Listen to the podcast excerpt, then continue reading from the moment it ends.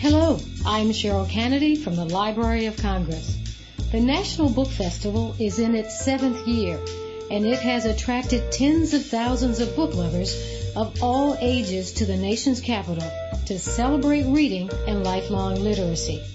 This free event is sponsored and organized by the Library of Congress and hosted by First Lady Laura Bush. This year, the festival will take place on Saturday, September 29th on the National Mall in Washington, D.C. Festival goers will meet and interact with 70 best-selling authors, illustrators, and poets. There will be activities for the entire family. If you're unable to attend in person, we invite you to experience the festival online. Our podcast interview series with well-known authors, along with webcasts from the festival, will be available through the National Book Festival's website at loc.gov slash bookfest.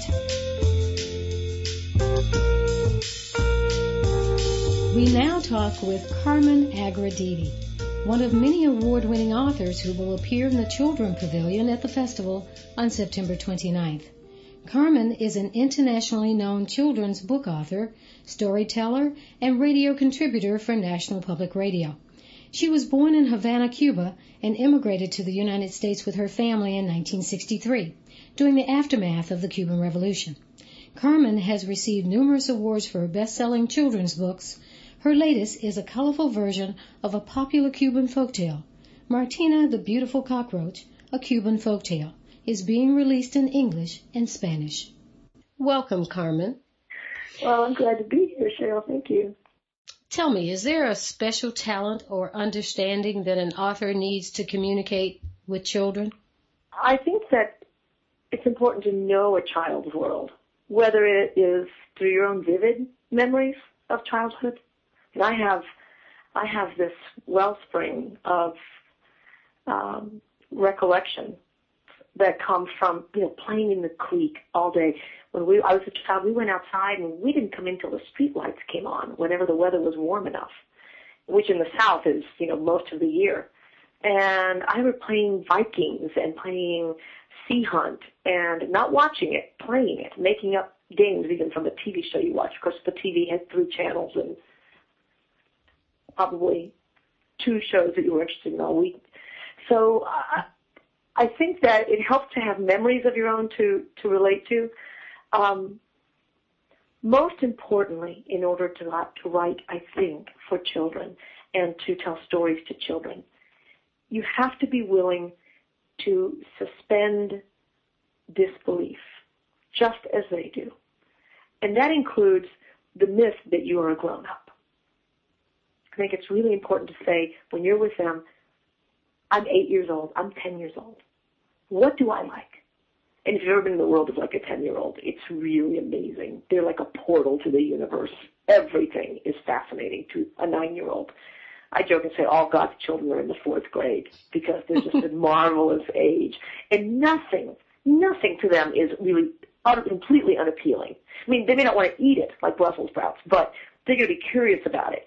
And, and whether it's, you know, the viscosity of their own mucus, which is so disgusting an adult, even to a grown up, you know, but to a kid, it's just, oh yeah, to the Madagascar hissing cockroach. Oh, for a pet. I mean, it's just, there is almost, there's almost nothing in their world that isn't endlessly interesting because it's still new, but they're just on the cusp of being old enough to grasp the world being bigger than themselves. That sense. oh, absolutely. That's fascinating. Now tell me, you think the secret to longevity is um, just having the spirit of a child? I well, I, there's a difference between having a, a childlike sort of per, outlook or even a personality that refuses to grow up. I mean, we've all had encountered those people. Mostly they're maddening and make us our lives very tiresome But there's a difference between being an adult who is functional, who pays their bills and shows up on time and does their work, but yes, that keeps within them that sense of of wonder about the world and the people in it.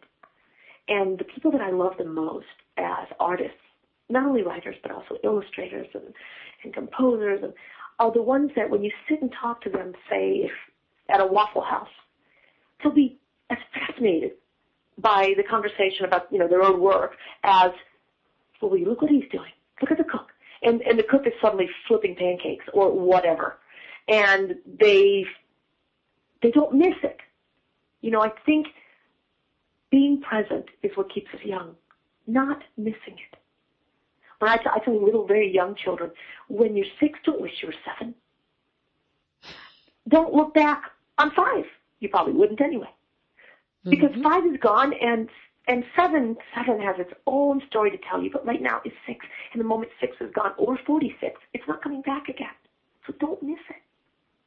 And for us as older people, it's the same thing.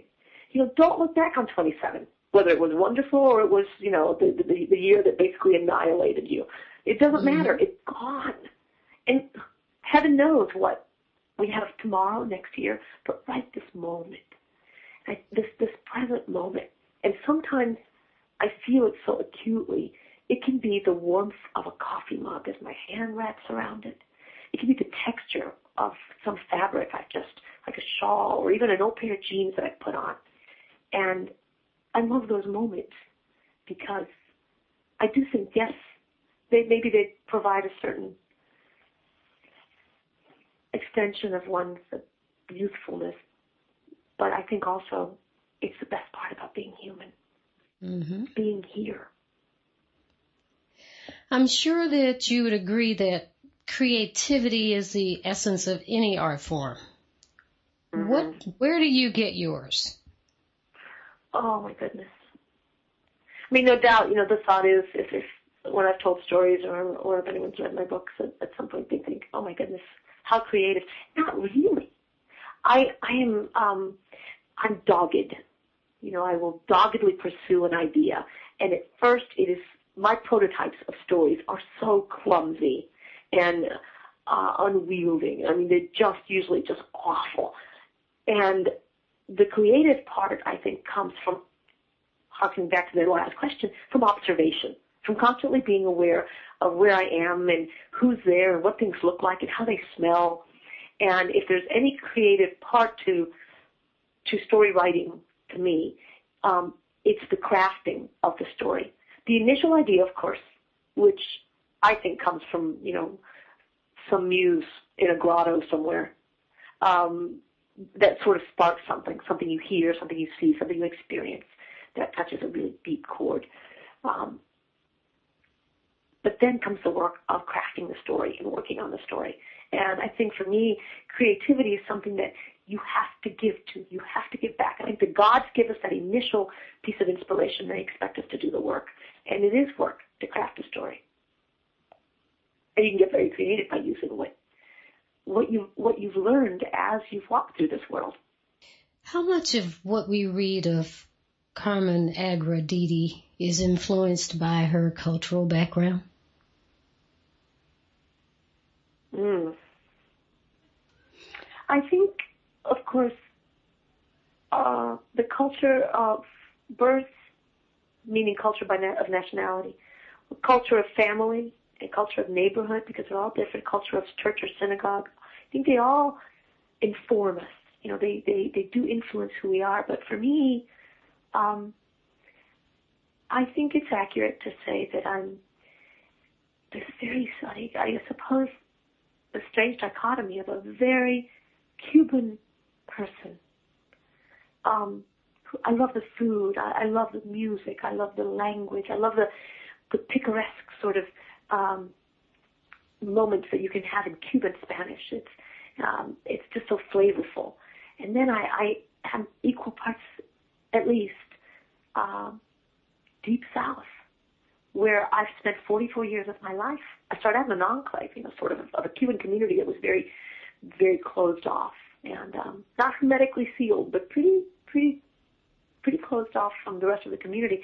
But eventually grew into, you know, took a little forays into that community first through school, and then later through things I joined, civic things, and um, in time I got, I, I, became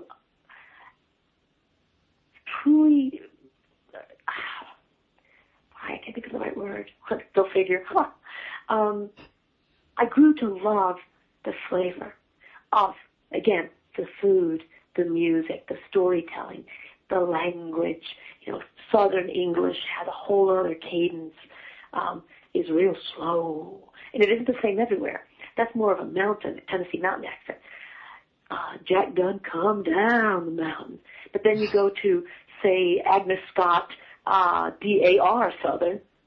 Oh Lord, yes, I went to Agnes Scott. You know, my sister went there too. And uh, it's the kind of lady that keeps, you know, butterscotch in her bosom when you were a kid and flip it out. And it's always warm. Um, so, so all these all these facets to to being Southern. Anyway, I, so you know, I, I suppose you know, I, I I never when I'm asked about one side or the other, they're no longer one entirely. You know, they they've they bled into one another, and um, and I love both cultures. They're not always easy to bridge, but if I learned anything from my own experience, is how alike we all are in so many ways. And you would certainly have to take from the Cuban culture and the Southern culture that there'd be, you know, not, not as many disparities as you'd think, but there, that there would be that many parallels. But we're, Cubans and Southerners truly value family. The clan, the tribe is, is, is sort of the first rung on the ladder of, you know, the world. And then they becomes your, you know, your neighborhood and, you know, your church and then your community and your country and so forth. Um, and the Cubans and Southerners are both very literate. We love to read. We love stories. We love through food. You're hungry, we feed you. You're not hungry, we feed you. You're sad, we feed you. You're mourning, we feed you. You're happy, we feed you. You're getting engaged, we feed you. You just broke up with your fiance, we feed you. And mountains of food, always. Love through food. And we're ancestor worshippers.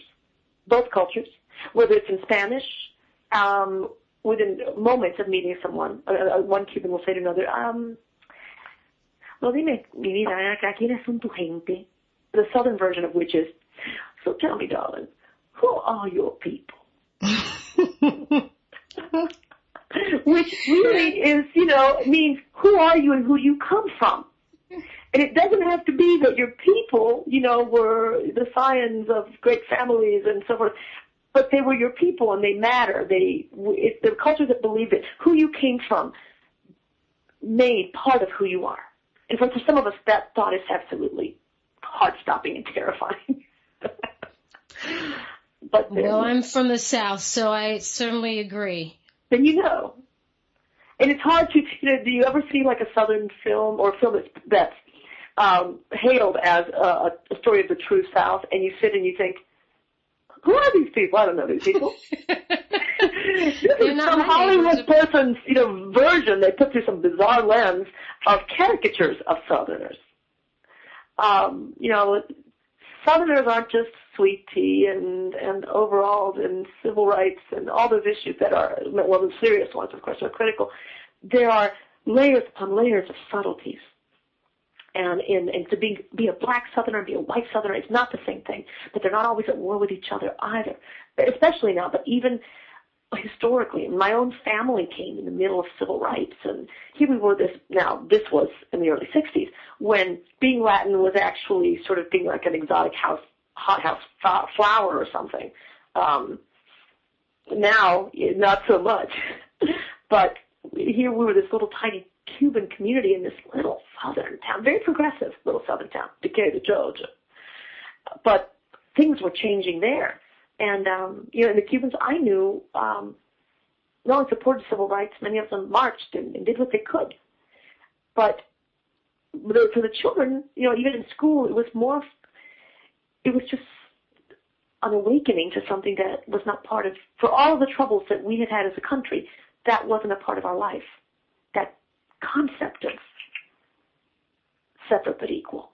That concept of the color of your skin somehow defining you. Some of our first patriots were Spanish and black and Creole. Um, I do love that so much.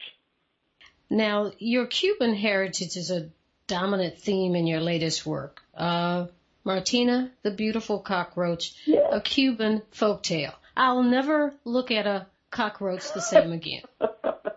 I'm, I'm personally thrilled. Oh, this is probably every entomologist in the country. Okay. Um, a reviewer said that your book was simply extraordinary. Would you share a few excerpts with us? I'd love to. Well, here we go. Martina Josefina Catalina Cucaracha was a beautiful cockroach. She lived in a cozy street lamp in old Havana with her big, lovable family. Now that Martina was 21 days old, she was ready to give her leg in marriage. The Cucaracha household was crawling with excitement. Every senora in the family had something to offer. Tia Cuca gave her una peineta, a seashell comb. Mama gave her una mantilla, a lace shawl. But Abuela, her Cuban grandmother, gave her un consejo increíble, some shocking advice. You want me to do what? Martina was aghast. You are a beautiful cockroach, said Abuela. Finding husbands to choose from will be easy. Picking the right one could be tricky. But, stammered Martina, how will spilling coffee on a suitor's shoes help me find a good husband? Her grandmother smiled. It will make him angry. Then you will know how he would speak to you when he loses his temper. Trust me, Martina. The coffee test, she never fails. Martina wasn't so sure. That's really very nice. What advice would you give parents to encourage reading and lifelong literacy? Read. Read by example. Model reading. And if you're not a big reader yourself, and there are people who aren't, read with your children. If they don't, if they're not going to see you reading, spend time reading with them. And they're not too young. They're never too young to be read to. They have, they have to learn um, physically how to hold a book.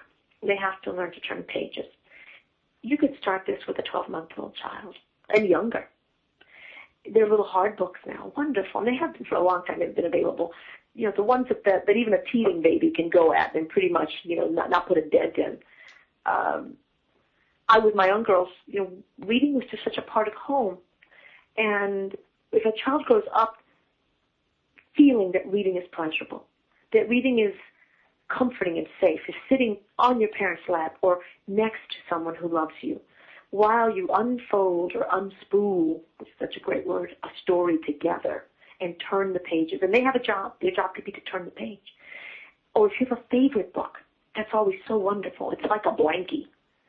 And you, the only problem with that, of course, is that eventually you will grow to loathe that book. Um, if I had to read Goodnight Moon one more time, at one point. I thought that it was going to become a very aerodynamic book and just go flying straight out one of the bedroom windows. But they loved it. And even one of my, all of my daughters are readers, but the one that was more of a math child, uh, she nonetheless grew into her own kind of reading. And we allowed all kinds of reading. Comic books are reading. Graphic novels are reading. Newspapers are reading. Sports Illustrated is reading. Well, you've been a favorite at the National Book Festival uh, in the past. Of course, you were there in um, 2002, 2003. What can fans expect to hear from you at the book festival on September 29th? Um, well, I will be telling Martina, the beautiful cockroach, because this is the only book that was in the in the oral before it went to text. And other books I've worked on, this is my seventh book, uh, haven't, that has not been the, the case at all. So this story has a, an oral version. Which, what's fun about that is to hear a story told, and then go to the text and see how it's different, and do a, a sort of a little comparative study, even if it's just for fun, with children. You know, how is this different when she told it than when she read it? And do things happen when you tell it that don't happen in the book, or vice versa. So I'll be I'll be telling the story, and then um, I don't always do this, but I like doing at least a little bit uh, of a humanities-based program when we can when it's possible. And the book festival is wonderful. Uh, they give us really tremendous largesse in that respect. So when I'm finished, I'm going to open up for Q&A so that we can have some audience sort of uh, questions and participation. Well, thank you, Carmen. As I said, I'll never look at a cockroach the same way again after reading your book. oh, I'm thrilled. And so is Martina. Good. Well, thank you. We look forward to hearing more at the National Book Festival on Saturday, September 29th on the National Mall from 10 a.m. to 5 p.m. The event is free and open to the public. For more details and a list of participating authors, visit loc.gov slash bookfest. Thank you for listening.